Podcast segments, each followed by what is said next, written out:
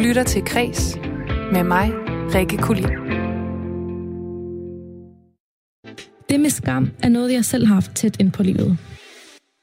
Da jeg var 23 år, brød jeg ud af mit ægteskab efter 5 år. Og modet til at tage det store skridt fandt jeg først efter en ufrivillig og frygtelig senabort. Det blev en identitetskrise og et frit fald fra Burj Khalifa og hårdt ned i asfalten. Jeg oplevede, at min pæne identitet som den gifte kvinde krakelerede, og jeg skulle pludselig forholde mig til mange negative kommentarer og sladder fra familie og netværk.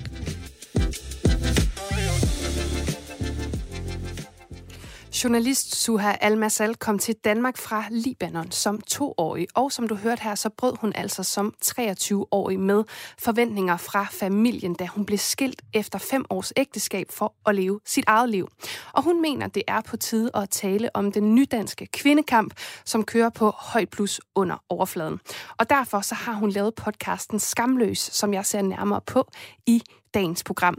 Velkommen til Kreds på Radio 4, som altså i dag handler om nydansk kvindekamp.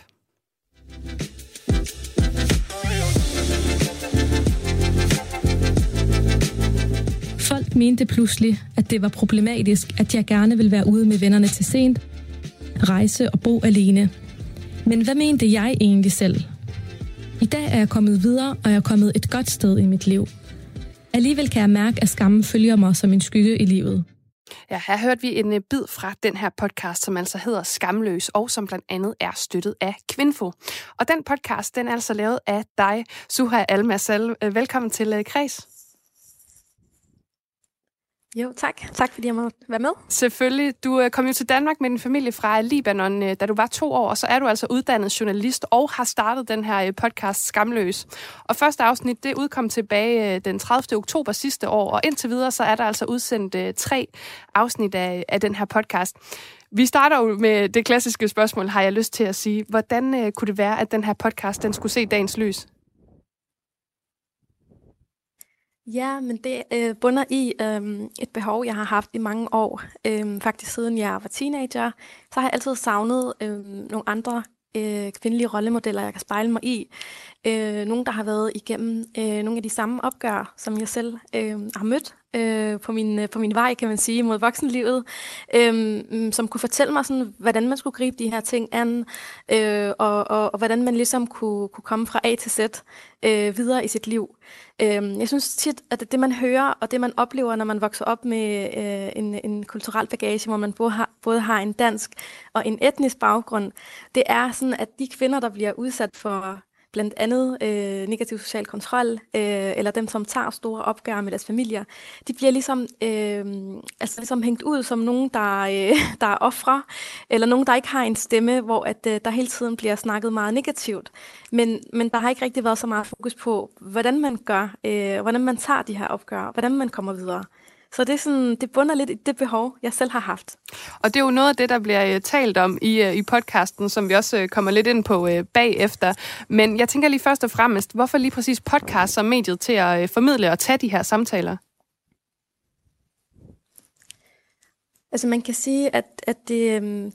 Altså helt fra starten af, så tror jeg, at både mig selv og nogle andre kvinder, jeg har talt med, inden jeg startede, altså, og besluttede mig for, at det skulle være et podcastmedie, og så har jeg ligesom kunne fornemme, at der mangler at blive faciliteret en samtale, hvor vi som nydanske kvinder altså selv kan gå i front for vores egen kvindekamp, hvor vi som nydanske kvinder kan sætte ord på det, vi har været igennem, altså uden at det, vi siger, ligesom bliver brugt imod os, og uden at vi bliver dømt. Og så tænkte jeg sådan, at podcastmediet er jo sådan et meget intimt medie, hvor det er, at man kan få skabt sådan et trygt rum, hvor man kan få nogle meget sådan personlige samtaler. Og så vil jeg rigtig gerne dedikere hver episode til en speciel kvinde, som har kæmpet sin kamp, og som ligesom også har lidt sådan overskud ved at være kommet over på den anden side, og ligesom dele nogle af sine guldkorn, og nogle af de her dyrt købte erfaringer, som jeg beskriver det i min intro.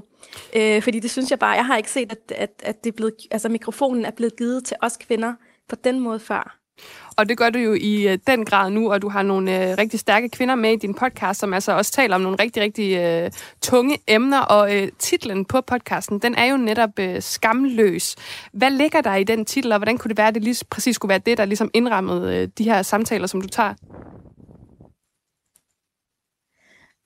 Jamen altså, man kan sige sådan, da jeg voksede op, hvis jeg gjorde et eller andet, der var lidt sådan ved siden af det, som det blev dikteret i min opdragelse derhjemme, og jeg voksede op i sådan et arabisk hjem på Vestegnen, så hvis det er, jeg gjorde et eller andet, der ligesom stak lidt ved siden af, så sagde min mor, har du ingen skam?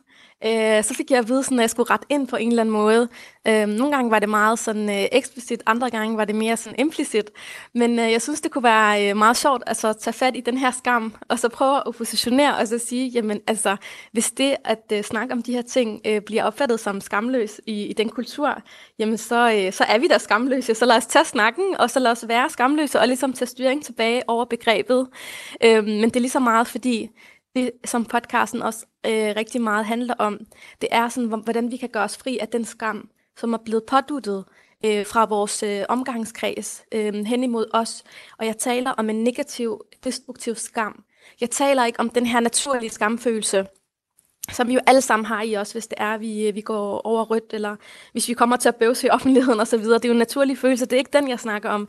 Men jeg snakker om den der skam, som simpelthen ikke gør noget godt for os, som bare får os til at føle os forkerte som kvinder. Ja, altså en af dem kunne jo for eksempel være skilsmisseskammen, som der bliver talt om, og du blev jo selv gift tidligt og også skilt igen som 23-årig. Hvilken skam er det, der var forbundet med det for dig? Altså, du nævner her den her skam, som går ud over det, vi sådan alle sammen kan genkende, men sådan i forhold til, nu nævner du det der med det, du oplever hjemmefra, den skam, der kom der. Hvad var det for en skam, der var forbundet med lige præcis skilsmissen for dig? Ja, altså jeg vil sige, det slemmeste, jeg oplevede som ung dansk-arabisk kvinde, det var, da jeg blev skilt. Fordi så blev jeg mødt af sådan en skilsmisseskam, kan man vel godt kalde det. Eller det har jeg i hvert fald valgt at kalde det. Fordi at den opstår i det øjeblik, at jeg som kvinde, jeg træffer sådan et valg, der ikke hører under normaliteten, eller det, jeg har fået at vide, som er, at man altid skal holde ud, at man skal gøre alt for at værne om det her familiemønster. Altså, hvor man ikke bliver skilt. Og så blev jeg mødt af sådan en skam, der handlede om, at jeg, fordi jeg ikke havde en mand længere ved min side, nærmest ikke længere var myndig, nærmest ikke længere kunne have ret til at gøre de ting, jeg ville. Og de ting, jeg ville, det var jo sådan noget med at rejse og gå ud af mine venner og hygge mig. Og altså, trods alt, så var jeg ikke sådan en vild type, men alligevel blev det opfattet som meget skamfuldt. Og det gjorde selvfølgelig, at det påvirkede mig meget negativt. Og det gjorde selvfølgelig, at jeg følte et kæmpe pres i så høj en grad, at altså, det sagtens skulle gå hen og nedbrudt mig, altså psykisk. Men heldigvis, så kom jeg videre, og jeg holdt ud, og jeg holdt fast i de ting og de drømme, jeg havde, som var at færdiggøre min journalistuddannelse, som var at rejse ud i verden og bo for mig selv, kæmpede for at bo for mig selv, fordi det var heller ikke bare noget, der var givet, fordi folk sladrede os, efter jeg blev skilt. Så jeg har mig taget kamp, både med min nærmeste familie og også med min omgangskreds, fordi jeg mistede en stor del af min omgangskreds. Så ja, man kan sige, det var som om, det var et jordskælv, jeg lige skulle forbi for at ligesom komme over på den anden side. Og det er netop det her, jeg gerne vil sætte fokus på. Det er netop det her, jeg gerne vil give til andre yngre kvinder måske, eller kvinder, der står i det her kæmpe turbulente opgør her og nu. Så vil jeg gerne fortælle dem, at de ikke står alene. Du er jo lidt inde på det her, hvem den her podcast måske henvender sig til, altså andre unge kvinder, der måske står i samme situation, eller oplever, at de måske også har mødt fordømmelse fra omgangskredsen i forhold til nogle valg, de har taget. Altså, hvem er det, der har brug for at høre den her podcast? Er den kun henvendt til de unge kvinder, eller er der måske også nogle andre, der virkelig kunne have brug for at høre den? Jamen, det er sjovt, du spørger på den måde, fordi jeg har faktisk fået henvendelser fra unge mænd, unge kvinder, og også kvinder, der ikke har minoritetsbaggrund, men som jo også oplever skam, og som jo også må tage nogle opgør. Så jeg vil lige skynde mig at sige, altså jeg tror ikke, det her både skam og negativ social kontrol er etnisk betinget. Det er jo sådan nogle universelle størrelser, så det er jo noget, vi alle sammen kan relatere til. Nu har jeg selvfølgelig bare valgt at tage afsæt i noget meget personligt, fordi jeg også deler meget af min personlige historie, mine personlige erfaringer. Så jeg har valgt at fokusere på de nydanske kvinder og den nydanske kvindekamp. Og det gør jeg, fordi jeg mener, der er et særligt behov. Jeg føler virkelig, at der er mange kvinder, som jeg har været i dialog med, som er virkelig Altså de har døjet med en ensomhed, og de har følt sig meget alene i deres kampe. Og jeg kan godt se, at der er noget strukturelt i vores samfund, både i den måde udlændingedebatten udformer sig på, men i lige så høj grad den måde medierne taler om negativ social kontrol, og gør det til sådan et udlændingeproblem. Nogle gange så hører vi kun om sådan nogle ekstreme enkeltsager, men hvor bliver den snak om, hvad det er, vi gør, og hvor bliver stemmerne fra de kvinder selv, som oplever de ting? Altså heldigvis har der været nogle stærke kvinder, som har markeret sig på den her debat med de nydanske kvindekamp det seneste år. De har været meget inspirerende, og de har jo selvfølgelig banet vejen for, at man kan få en dialog, og man kan starte nogle ting op. Men jeg savner virkelig, at vi gør os lidt umage med at facilitere en samtale, hvor der er plads til flere kvinder, så de ikke bliver skræmt væk. Fordi det er det, de gør i dag. De bliver skræmt væk af, at man møder kritik inden fra miljøet, og man møder kritik fra politikere, og man møder kritik fra medier, som bare sådan nærmest vil bruge ens egen historie imod en, ikke? Yeah. Og nærmest bare kører på det der sensationelle plan og clickbait, og jeg skal komme efter dig. Altså, det er bare virkelig problematisk. Men det er jo nogle sindssygt interessante problematikker, du tager op her, også fordi, som du selv siger, det ligger jo på så mange forskellige niveauer, og der er så mange forskellige, tematikker i problematikkerne at tage sig af. Men en ting, jeg stod og tænkte på, det er, du giver jo stemmer til nogen, der har oplevet de her ting selv, og som tager de her kampe, og du nævner også her, at der er en masse, der allerede har banet vejen før dig. Men i forhold til podcasten her, det I taler om, er du så bange for, at der måske er nogen, der sidder med nogle fordomme, som bliver bekræftet, fordi du netop taler om, ja, for eksempel social kontrol, som tit er noget, medierne for eksempel tager op, eller noget, politikerne gerne vil diskutere. Er du bange for, at der er nogle fordomme, der bliver bekræftet, eller håber du, at det måske kan være med til at åbne deres øjne? Jeg har været meget bange for det. Jeg er også blevet bekræftet i, at det ikke er noget, man kan undgå, da jeg så gik i gang og lancerede den, som du sagde, i oktober. Der har været mange forskellige tilbagemeldinger. Der har været negative tilbagemeldinger. Nogen, der præcist gør det, jeg angrer, og det, jeg kritiserer. Så går de hen og deler min opslag og skriver noget negativt, noget islambashing. Så har der også været nogen inden fra miljøerne, som også har kritiseret og sådan hensyn til, at jeg bare er ude på opmærksomhed og sagt nogle negative ting om min person. Men man kan sige, at styrken ved at gøre det på den her måde, styrken ved, at den her platform giver plads til mange forskellige stemmer, og jeg har jo talt med rigtig mange kvinder, som stadigvæk ikke er kommet på, fordi især hvis det er kvinder, der ikke er vant til at stille sig frem, så kræver det jo også noget, man lige skal tænke det igennem, man lige skal være klar til at dele sin historie. Men styrken ved at gøre det på den måde, hvor vi er flere, der står sammen, det er, at der bliver skabt sådan en solidaritet. Det er, at vi netop åbner øjnene for vigtigheden for at råbe op, at jeg ved min historie, og jeg er en kvinde, der har oplevet modstand ved, efter jeg blev skilt, jeg også kan forstå, og jeg også kan få en mulighed for at støtte en anden kvinde, som har oplevet en helt anden modstand, som kan handle om, at hun har oplevet noget racisme og noget modstand, fordi hun vælger at gå med sit tørklæde. Så bliver hun opfattet som en, der måske ikke er fri nok, eller et eller andet, ikke? Eller en anden kvinde, der har oplevet en meget mere ekstrem tilfælde af social kontrol. Jeg bliver helt rørt af de samtaler, jeg har med kvinderne, fordi jeg synes også, det her med solidaritet, og det med, at vi kan mærke hinandens kampe, og vi kan mærke hinandens smerte, det kan bare noget helt særligt. Og det gør, at vi står sammen som én stemme, og det føler jeg virkelig, der mangler i samfundsdebatten. Og den stemme, den har du i hvert fald skabt nu med podcasten Skamløs. Jeg vil sige stort tillykke med podcasten, og så tusind tak, fordi du var med, Suha Al-Massal, journalist og podcaster. Tak, fordi du var med. Det var så let. Tak, fordi jeg måtte komme.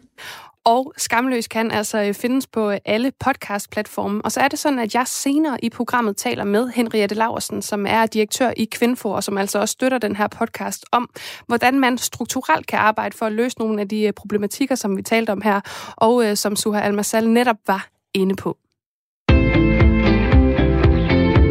Du lytter til Kreds med mig, Rikke Kuli.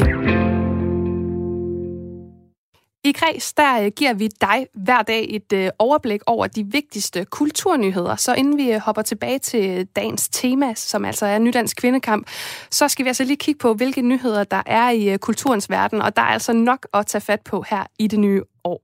John Dillermand! John Dillermand. Han er verdens længste Dillermand. Der er næsten ikke noget, han ikke kan. Ja, det har altså været svært at undgå at høre om DR Ramasjangs nye program John Dillermand, som de seneste dage har været genstand for utrolig meget opmærksomhed og kritik, siden den her animationsserie den fik premiere på DR TV i lørdags. Den har delt vandene og skabt debat på de sociale medier, og en del af kritikken den går altså på, at den er upassende og seksualiserende og pervers. Men Morten Skov Hansen, som er kanalchef på Ramasjang, han har altså været ude og svare lidt på den her kritik, og mine kollegaer på Radio 4 Morgen, Kasper Harboe og Jakob Grosen, de talte altså med Morten Skov Hansen i morges.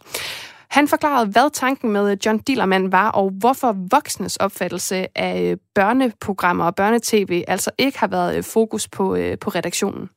Det er altså fat i noget af det pinlige og det forbudte, som også tit er det sjove.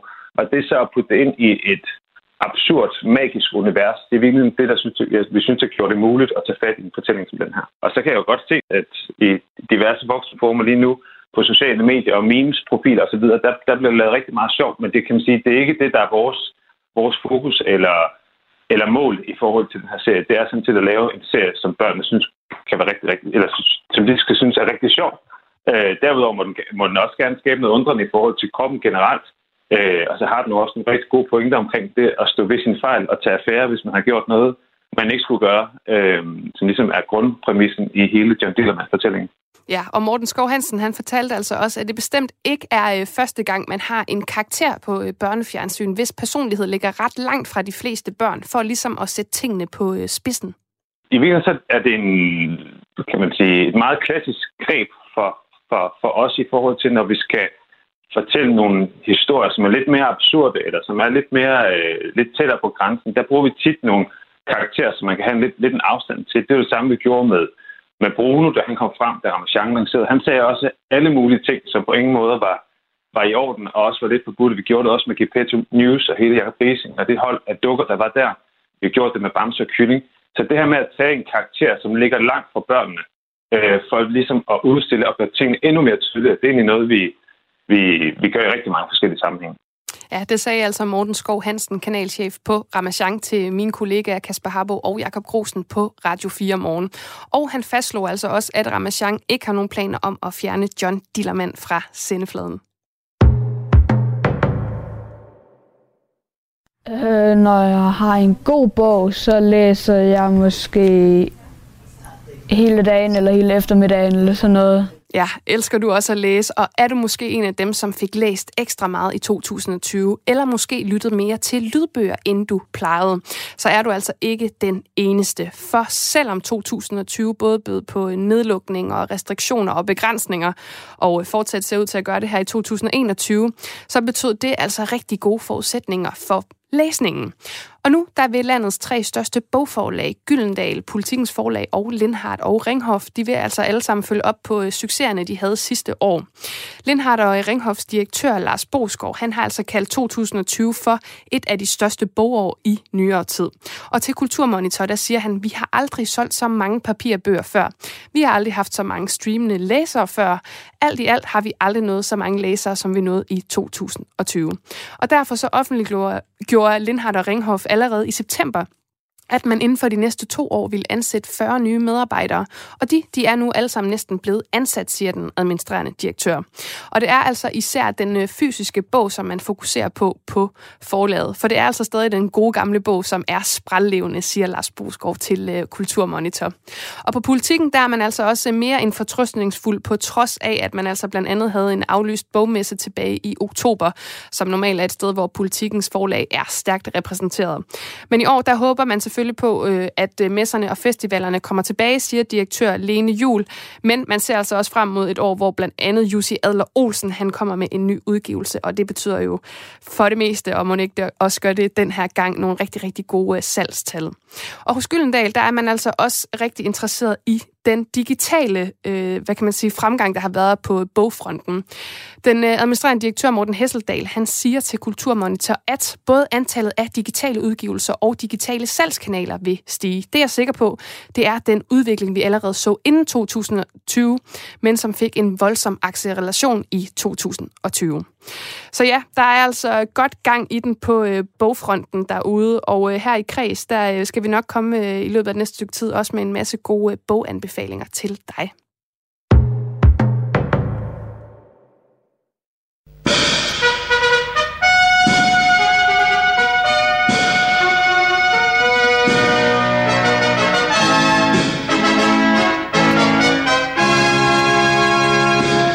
Ja, hvor forlagene og lydbogstjenesterne, de altså havde et godt år i 2020, så kan det til gengæld ses på antallet af solgte biografbilletter, at biograferne de altså måtte holde lukket i 3 måneder i 2020 på grund af corona.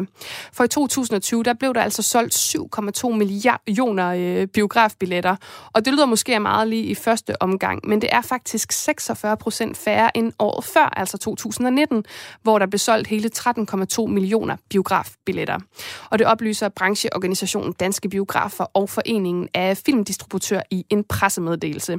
Men der er altså et par lys i det ellers store mørke for biograferne, fordi formanden for Foreningen af filmdistributører, Mads Nedergaard, han fremhæver altså, at de danske film, de jo klarede sig ekstra godt i 2020, og 6 af de 10 mest sete film i de danske biografer, de var danske titler.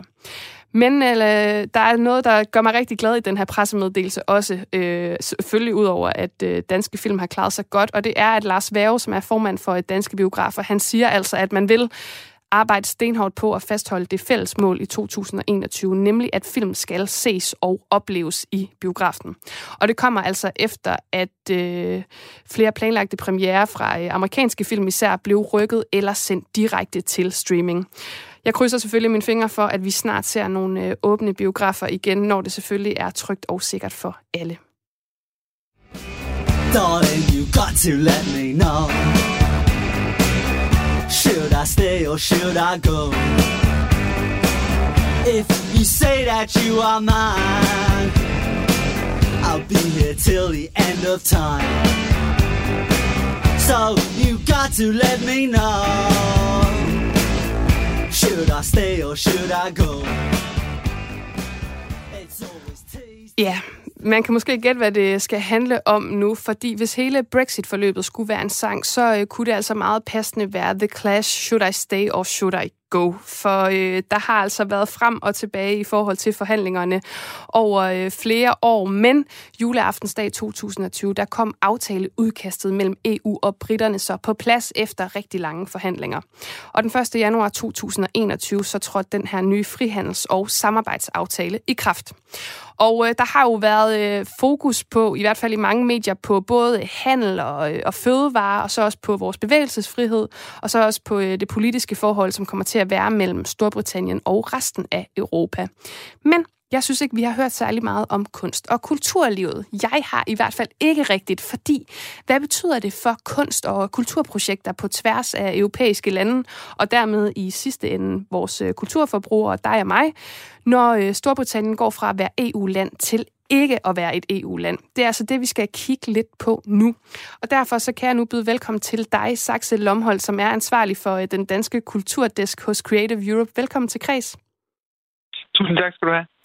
Det er jo en joint venture-organisation, som er et samarbejde mellem Slots- og Kulturstyrelsen, det Danske Filminstitut, og så EU-kommissionens direktorat for uddannelse og kultur.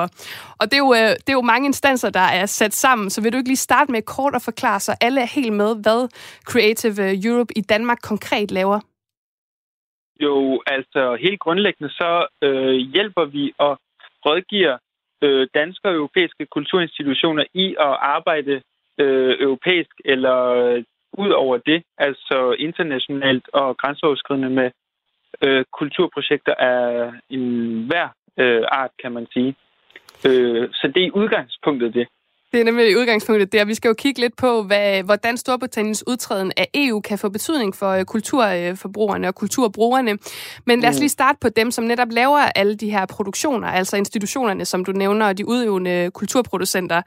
Jeg ved jo, at du ligesom har to nedslag, når det kommer til Brexits betydning for produktion af kulturelle projekter på tværs af EU-landene, og ja, nu kan man sige ikke EU-land fremover.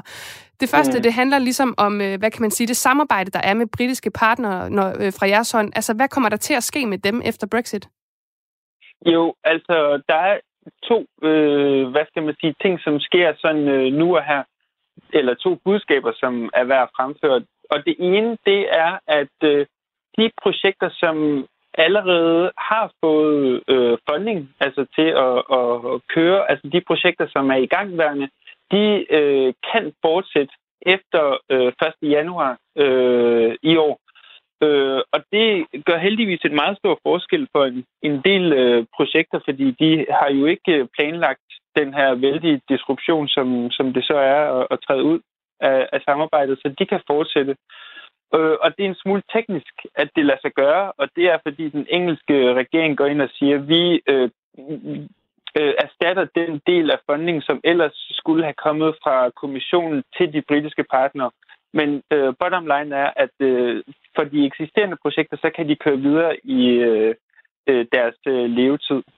Og det er jo positivt. Altså, det er jo godt for det, der er i gang. Men hvad så med hvad kan man sige, med projekter, der skal støttes fremover?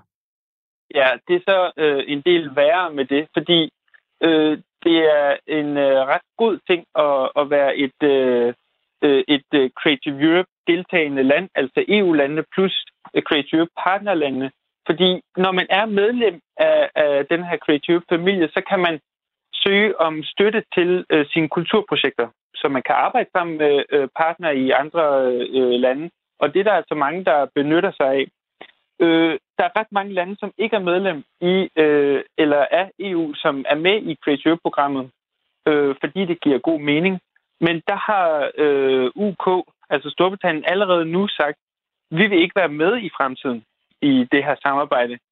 Og nu henviste du tidligere til nogle af de aftaler, som er blevet indgået, og der er en forskellige ting, som UK tager del i, og det er noget, jeg ved specielt meget om.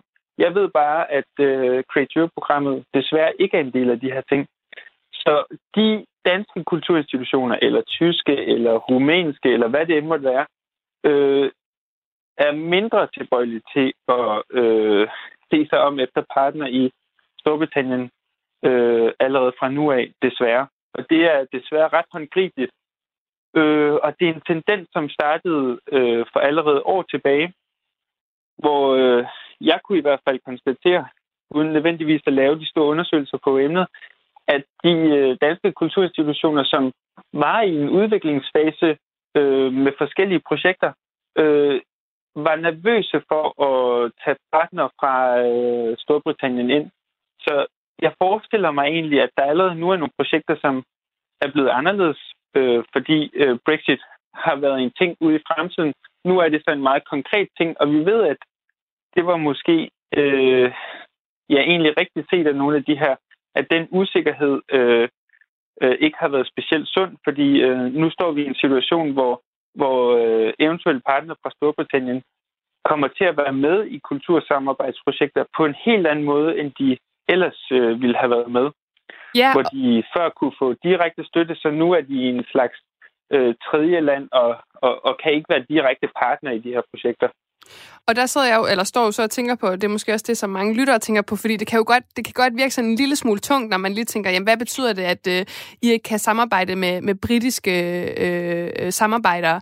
I sidste ende konkret for dem, der så skal opleve kunsten og kulturen, altså hvordan kan det, altså bliver det for dem fremover? Vil de kunne opleve, altså ja, er det mindre britisk kunst, vi kommer til at se, når vi for eksempel bevæger os rundt på danske museer, eller hvad er det konkret, man i sidste ende vil få ud af, at der er færre aftaler med britiske samarbejdspartnere? Altså, jeg skal ikke nødvendigvis kunne sige, om der kommer mindre britisk kunst til museerne, for det kan jo godt være, at den kunst finder andre veje. Det vil måske bare være en slags omvej i forhold til, hvordan vejen har været mere direkte tidligere. Men det, jeg forestiller, man nok kan forvente, det er, at der vil blive en kulturel udveksling i en mindre skala end ellers, sammenlignet med tidligere. Så det vil nok være en ting, som er lidt svært at gå ud og måle. Nu er graden af britisk kunst eller kultur mindre tilgængelig i det danske kulturlandskab, men jeg forestiller mig, at det nok vil være det, som vil være resultatet. At der vil være en smule mindre derude. Der vil komme lidt færre teaterkompagnier til landet, og lidt færre af det ene og det andet, desværre. Og lidt færre oversættelser af engelsk litteratur, altså også sådan nogle der ting, fordi man ikke lige så nemt kan få støtte til de her oversættelsesprojekter, som man tidligere har kunne få.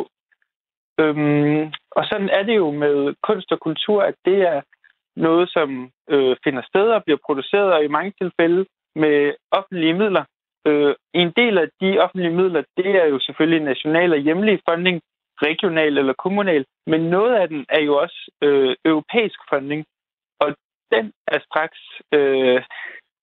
mindre tilgængelig nu i forhold til at lave et grænseoverskridende kultursamarbejde med partnere i Storbritannien. Ja, det bliver altså noget, vi kommer til at følge her på Græs, fordi jeg synes virkelig, der er meget i det her. Det er også sådan, det er nogle meget tunge ting, man skal sætte sig ind i, men vi vil jo gøre alt for at få det ud, så kulturforbrugerne i sidste ende er klar over, hvad det betyder for dem. Men i hvert fald så skal du have 1000 tak, Saxe Lomholt, for at sætte os lidt ind i sagerne, ansvarlig for den danske kulturdesk hos Creative Europe. Tak fordi du var med. Yes, god dag. God dag. Og apropos museerne, som vi lige var lidt kort inde på, så har jeg altså talt med Anne Mette Thomsen, som er udstillingskoordinator på Kunstmuseet Aros i Aarhus, om hvad Brexit egentlig kan få af betydning for udstilling af britisk kunst på Aros fremover. I importerer jo kunst fra mange forskellige lande til jeres udstillinger. Kommer de her aftalepapirer fra Brexit til at have nogen indflydelse på, om I kan låne britisk kunst fremover til Aros? Altså det er jo lidt svært at sige allerede nu, altså sådan at spå ud i fremtiden, hvor godt det hele kommer til at gå. Men altså min umiddelbare vurdering vil være, at den indflydelse, det kommer til at have, forhåbentlig bliver meget minimal. Fordi, ja, som du siger, så låner vi jo på Aros og mange andre institutioner fra alle steder i verden. Og man kan sige det, at England går så fra at være et EU til et ikke-EU-land, bør ikke have nogen egentlig særlig stor betydning. Altså for andre sammenhæng har det jo en stor økonomisk betydning, fordi man lige pludselig får en masse afgifter vedhæftet det man laver. Men altså på museerne, der har vi en særaftale med Toldstyrelsen, der betyder, at vi sådan set kan importere kunsten ind og ud igen, uden at skulle svare afgift. Og det har vi selvfølgelig ikke tidligere skulle benytte os af, når vi lånte ind fra England, men det skal vi så til nu. Og det giver jo selvfølgelig et administrativt benspænd, men det er ikke noget, vi ikke er vant til. Nej, det lyder som om, det er noget, der tit kan være administrativt benspænd. Så vil det sige, at I første omgang, så kommer Brexit egentlig ikke til at betyde noget for de gæster, der går rundt på museet i forhold til, hvilke værker der er, de kigger på? Nej, altså man kan sige, for os, der har vi jo en lang, god tradition med samarbejde med de britiske institutioner. Altså vi har et godt kendskab til institutionerne og deres samlinger, og vi har en god udlånshistorik. Altså man er vant til at fortroligt med at låne med hinanden, så derfor så vil vi jo blive ved med at kigge til England for udlån, og jeg tror, de vil jo gøre det samme til os. Så på den måde, så vil vi fortsætte ufortrødent, og det er klart, at alle overgangsfaser er jo svære. Altså, der vil jo være benspænd, når man skal finde ud af, hvordan gør vi det nu. Men umiddelbart, så vil det bare være ligesom, når vi låner fra for eksempel Schweiz eller Norge, som jo heller ikke er del af EU. Nej. Ja, det sagde altså udstillingskoordinator på Aros, Anne Mette Thomsen. Så i første omgang, så skal du altså ikke være nervøs for, når museerne igen åbner, at du ikke kan få lov til at se britisk kunst. Og så fortalte Anne Mette Thomsen mig altså også, at der faktisk kommer en ret stor udstilling til efteråret, som har omdrejningspunkt, at det kommer fra Storbritannien. Og som Anne Mette Thomsen og Saxe Lomholt altså sagde, så er det svært at spå om fremtiden. Men der er altså ikke nogen tvivl om, at der nok kommer til at opstå nogle udfordringer på tværs af kunst- og kultursektoren. Og vi følger selvfølgelig løbende op på det her i Kreds, hvad det konkret kommer til at betyde for dig. Du lytter til Kreds med mig, Rikke Kuli.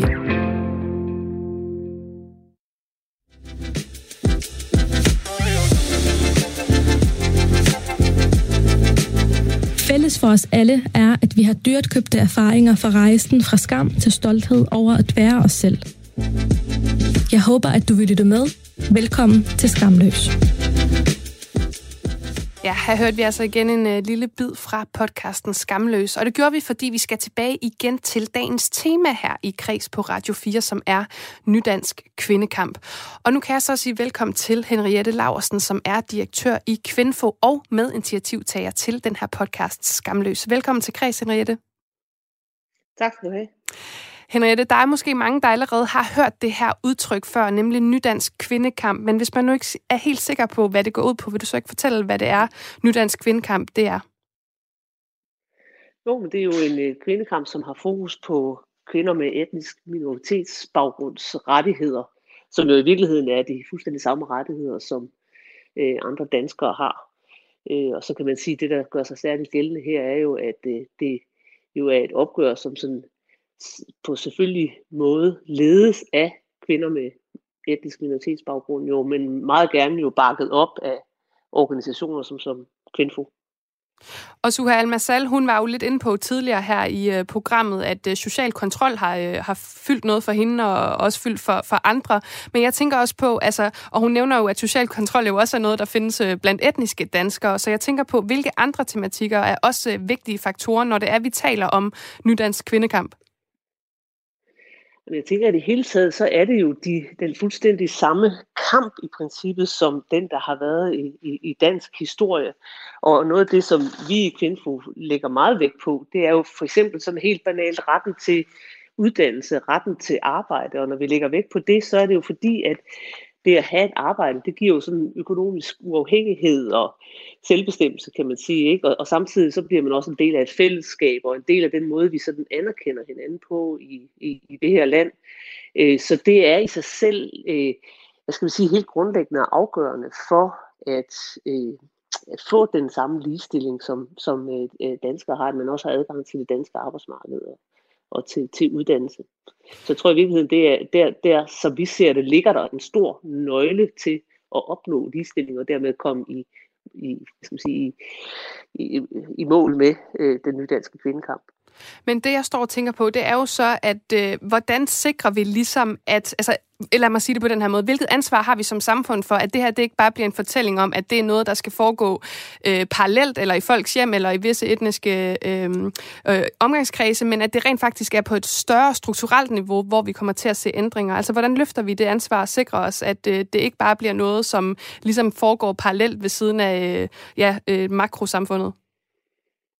Ja, vi kan for eksempel se, at kun cirka halvdelen af ikke-vestlige indvandrerkvinder er i arbejde. Og der tror jeg både, der ligger noget i familierne selv, altså det, som Suha også taler om, omkring social kontrol, som faktisk også i sig selv kan være en barriere for at komme i uddannelse og på arbejde. Men der ligger jo også den anden del af det, det er, hvor gode er vi til at modtage nogle af de kvinder, som har anden etnisk baggrund end dansk, på det danske arbejdsmarked. Og lad mig lige sige, der er jo nogen, der klarer sig vanvittigt godt, og så er der nogen, der slet ikke er der.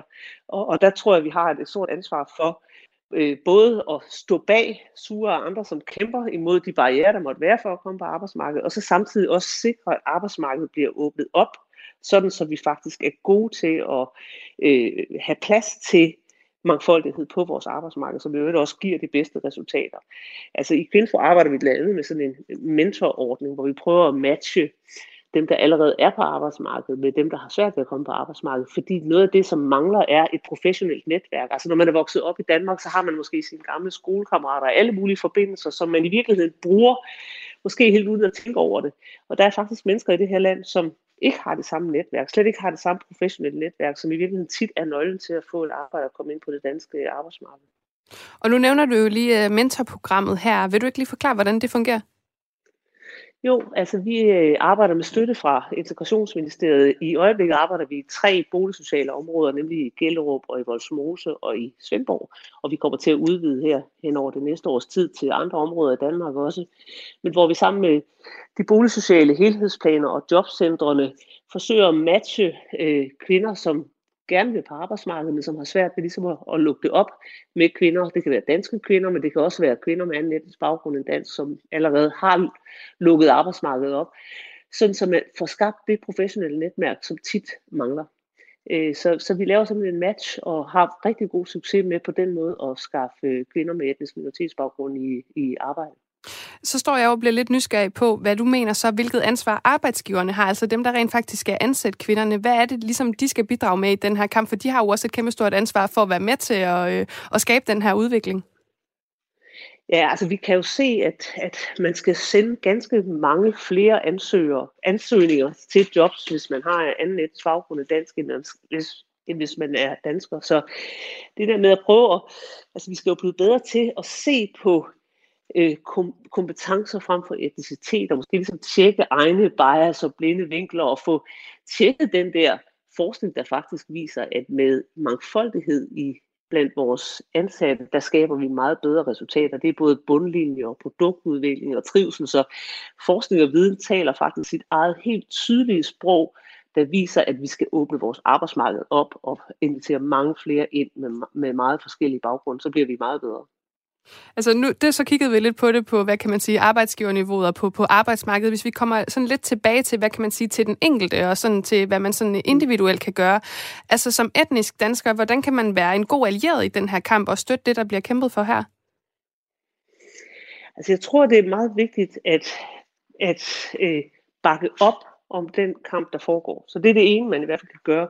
Og det gør man jo også ved at prøve at forstå, at det her foregår på en måde, som, hvor man godt, tror jeg, som kan føle lidt, at man bliver taget lidt som gidsel, fordi Suha og andre, der tager den her kamp, de har jo brug for at kritisere forældregenerationen. De har brug for at sige, at der er noget, der ikke foregår, som det burde foregå. Der er social kontrol, som de er nødt til at gøre oprør mod. Det på den ene side. På den anden side, så har vi også med mennesker at gøre, som selvfølgelig elsker deres forældre, og som har brug for at vise dem en stor kærlighed. Og derfor må vi ikke tage dem som gidsler i den der kritik, de har af forældregenerationen. Vi skal altså forstå dobbeltheden i det her, behovet for at gøre oprør mod forældregenerationen, samtidig med, at man har en stor kærlighed til dem. Og der tror jeg, at nogle af yderfløjene i dansk politik har det lidt med at tage nogle af de unge kvinder, der kæmper de her kampe, som gidsler i forhold til, at når man, så er der ligesom et carte blanche til bare at kritisere deres forældre for hvad som helst. Ja, så det du i virkeligheden siger, det er, at vi nogle gange glemmer nuancerne, især i politik, når det kommer til, at flere ting jo godt kan eksistere ved siden af hinanden. Lige præcis. Det er meget godt formuleret. Ja, tak. Noget jeg så også tænker på, nu nævnte vi lige politikerne her, men jeg tænker også, altså os som medier, nu står jeg jo selv og taler for et medie, hvilket ansvar har vi i den her kamp? Fordi der er jo ligesom også det her, altså enten så, det kan godt blive, nu nævnte jeg det her med, at der er flere nuancer, og der er godt der er flere ting, der kan eksistere ved siden af hinanden, men man oplever også tit historier, som enten så er det solstrålehistorien, eller også er det de rigtige dårlige historier. Altså hvor er alle nuancerne? Hvad er det for et ansvar, medierne har på det punkt? Ja, jeg tror netop ansvaret for at fortælle nuancerne, og der er den ene del af det, er den jeg lige har talt om, ikke? Altså behovet for kritik samtidig med at vi skal forstå behovet for kærlighed, og på samme måde forstå, at samtidig med, at det kan være svært for eksempel at få et arbejde, så er der også en meget stor motivation for at få et arbejde. Altså vi kan for eksempel se på undersøgelser, at der er rigtig mange, der er motiveret til at komme ind på det danske arbejdsmarked, men som det alligevel ikke lykkes for. Og der tror jeg, at vi er jo meget hurtige til at få skudt nogen i skoen, at de ikke ønsker det eller ikke vil det. Og jeg tror, at hvis vi arbejder sammen om det her, så kan det faktisk godt lykkes at få for eksempel åbnet det danske arbejdsmarked mere op, og også få de familier med anden etnisk baggrund til at se, at det kan være en god måde at være en del af det danske samfund på, og få den anerkendelse, som vi er så gode til at give hinanden netop på arbejdsmarkedet. Jamen, det er altså opfordringen herfra til alle. Jeg vil sige tusind tak for din medvirken, Henriette Laversen, altså direktør i Kvinfo. Tak fordi du var med. Velbekomme. Og Kvinfo er altså medinitiativtager til den her podcast Skamløs af Suha Al-Massal, som du altså kan finde på alle podcastplatforme. Det er altså også et svært ord med masser af p'er og l'er og f'er i sig.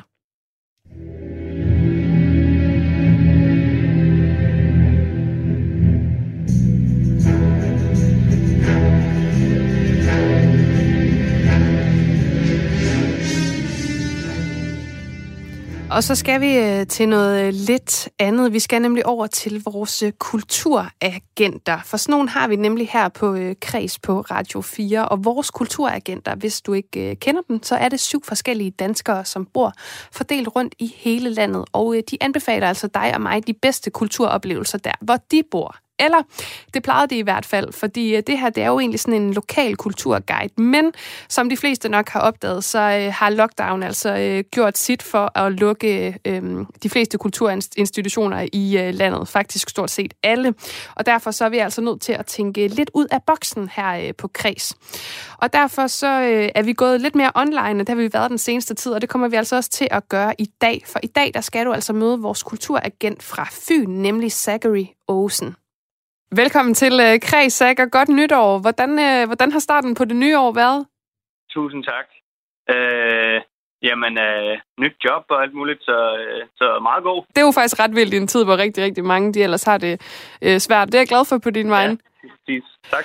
Jamen altså, man kan jo sige, du er jo en af vores kulturagenter, og det er jo sådan, det er lidt af en udfordring for jer lige nu, fordi at rigtig, rigtig meget af kulturlivet er jo lukket ned. Så det, vi har gjort lidt før jul, det er, at Linda, for eksempel vores kulturagent i København, hun var en tur på internettet, og det har du jo også været, og du er jo blevet vild med en serie. Du har været inde og streame lidt, og inden vi afslører, hvilken en det er, så vil jeg lige spille et klip fra den, og så kan det være, at folk kan gætte, hvad det er.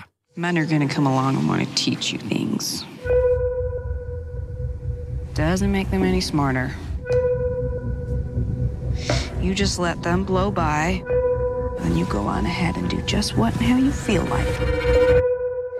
Someday you're going to be all alone, so you need to figure out how to take care of yourself. Ja, et lille bitte klip her. Hvad er det, du har fundet frem til at sige? Det er Queen's Gambit, eller Dronning Gambit, tror jeg, man udtaler det. Eller sådan. Lige præcis. Som jo, ja, det er jo en Netflix-serie, som der virkelig har fået vind i sejlene lige nu. Ja, det må man sige. Altså, det er jo den her miniserie, som du siger, på Netflix, som er baseret på Walter Tevis' roman fra 1983 af samme navn, og den kom jo tilbage den 23. oktober, så den har jo været derude et par måneder, og der er jo nok en del lyttere, der allerede har set den, eller i hvert fald hørt om den her serie, men hvis man nu ikke er hoppet på skakvognen endnu, Dronning Gambit, Queen's Gambit, vil du så ikke lige grovtræk fortælle, hvad handler den her serie om? Jamen, den handler om Beth Harmon, som der egentlig vokser op på et børnehjem i 50'erne, tror jeg. Og hun finder ligesom ro i skak, og det viser sig, at hun er et geni til det. Altså så følger man ligesom hende, hendes opvækst og hvordan det, hendes liv. Det er jo noget, som jeg nævnte før, som jeg tror, en del har set til. Altså, det er jo sådan, at skaksøgninger på Google efter, at serien den udkom den 23. oktober, de er jo blevet fordoblet. Og skakspils efterspørgselen på eBay, den steg med 273%. Det er jo helt vildt. Det er helt vildt, og jeg er helt sikkert en af dem. Den statistik. Jamen det, jeg tænker, det er nemlig, altså du er jo vores kulturagent på Fyn, og du har jo tidligere både været på middelaldervandringer og escape room, og på en eller anden måde, så overrasker det mig ikke, at det her har fanget din interesse, men altså, spillede du skak i forvejen? Ja, det gjorde jeg. Altså, jeg har altid elsket skak, og jeg tror lige siden jeg gik i anden klasse, eller andet. Min mor har egentlig introduceret mig til skak, så vidt jeg husker. Men altså, som tiden gik, så har der ligesom ikke været særlig mange, som har været lige så interesseret i det som mig, så det har ligesom spillet lidt ud. Men det her, det har bare virkelig vækket min interesse for skak igen. Fordi jeg har egentlig altid rigtig godt kunne lide at spille det. Du siger jo her, at du er en af dem, der helt sikkert har været med til, at den her efterspørgsel på både eBay og Google er steget. Altså, det har sat et eller andet i gang igen. Er du begyndt at spille igen? Spiller du på nettet? Ja, eller? Ja, men lige nøjagtigt nu.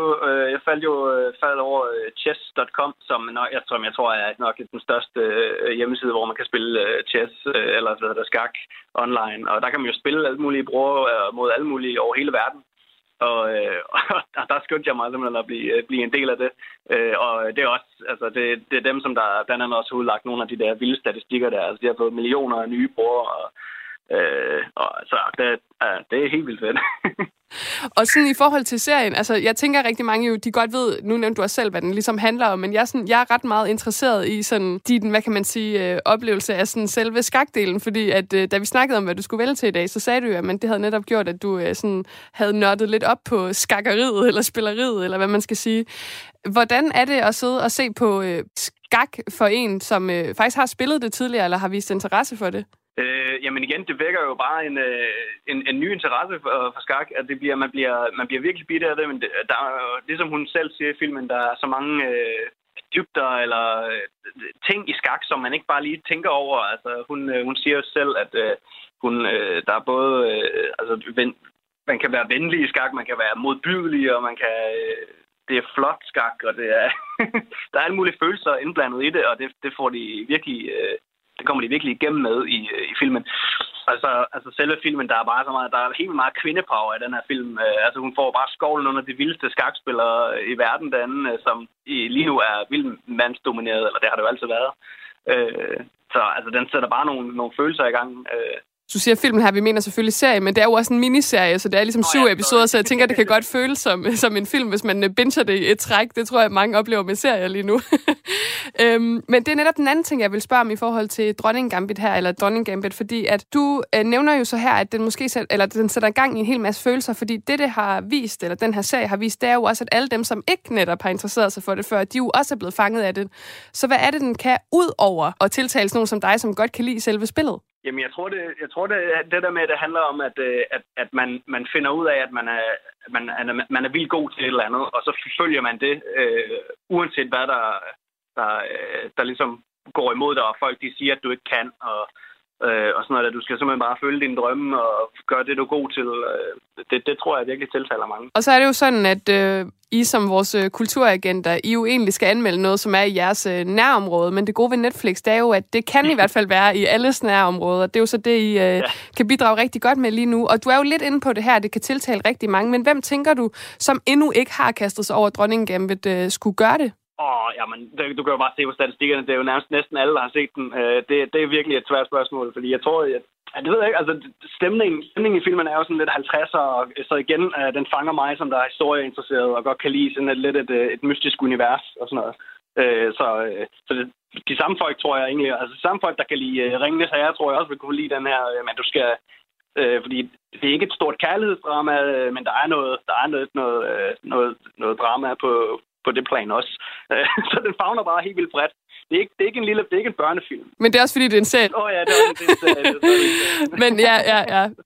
Den er givet videre. Det er jo sådan, hvis man ikke har hørt det her program før, så er det jo sådan, at I kulturagenter, når I anmelder noget, så er det jo, I skal give på en skala fra 1 til 6, og det varierer jo fra gang til gang, alt efter hvad det er, I har anmeldt. Og i anledning af Queen's Gambit, så tænker jeg simpelthen, at det skal være... ja. Det er måske lidt kedeligt, men jeg tænker, vi går med dronninger. Så på en skala fra 1 til 6, hvor mange dronninger skal Queen's Gambit, Dronning Gambit have? Det bliver en 5'er. Okay, ikke en 6'er? Nej, fordi hvis der havde været ridder med, så tror jeg, at jeg havde givet en 6'er. Okay, men jeg tænker ikke, han passer så godt ind her i 50'ernes USA. Kunne godt have... at smide en ind. Ja, det er rigtigt nok. Jamen altså fem dronninger fra alle dig til alle os, Zach, og til Queen's Gambit, som man altså kan finde inde på Netflix. De her 7 afsnit, som ligger derinde. Og det er en kæmpe anbefaling herfra, tydeligvis også fra dig, Zach. Og jeg vil jo egentlig bare sige godt nytår til dig. Tak og i lige måde. Ja, det var altså vores kulturagent Zach, som altså har været inde og se Queen's Gambit, og det er jo aldrig for sent at komme i gang med den, hvis du ikke har fået set den nu. Og jeg er ved at være færdig for i dag, men jeg er altså tilbage igen i morgen kl. 14.05, og der skal det handle om Helle Helles nye københavner-roman Bob, og det glæder jeg mig rigtig meget til. Nu lovede jeg jo også tidligere programmet, at vi ville komme med en masse litterære anbefalinger, og det kan jeg allerede sige, at vi også har til dig i morgen. Om lidt, der er der nyheder, og det skal lige siges, at kl. 15.30, der kommer vi altså med en ekstra nyhedsudsendelse for at følge op på det pressemøde, som statsministeren holder her kl. 15. Men først, så tænker jeg altså lige at slutte det her program af med manér, fordi nu har vi altså lige talt skak, og jeg fik simpelthen sådan kæmpe lyst til at høre musicalen Chess, en sang derfra, som jo er skrevet musikken af ABBA-mændene Benny Andersen og Bjørn Ulvaeus tilbage i 1984. Det er en vild plade, skulle jeg til at sige. En vild musical, som jo både blev opsat i London og på Broadway i 80'erne. Så vi slutter med, synes jeg, den bedste sang fra den her musical, og det er simpelthen det nummer, der hedder Nobody Side. Vi lyttes ved igen i morgen.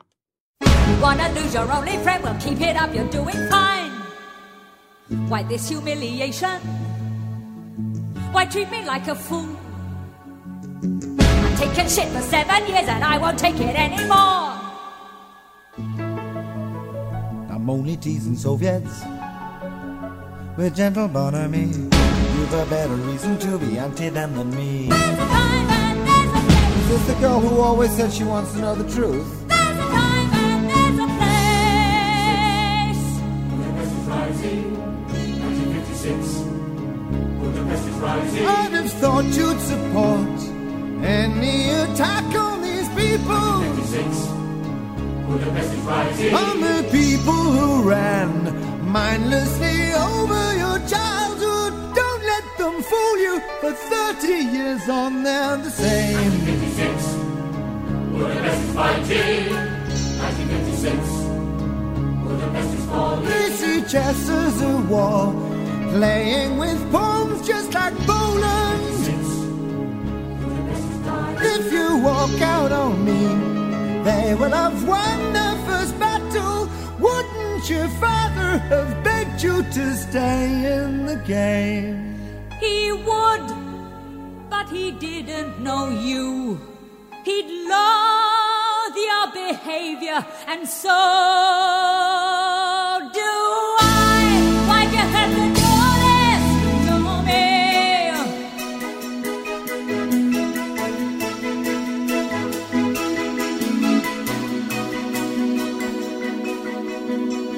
me? What's going on around me is barely making sense.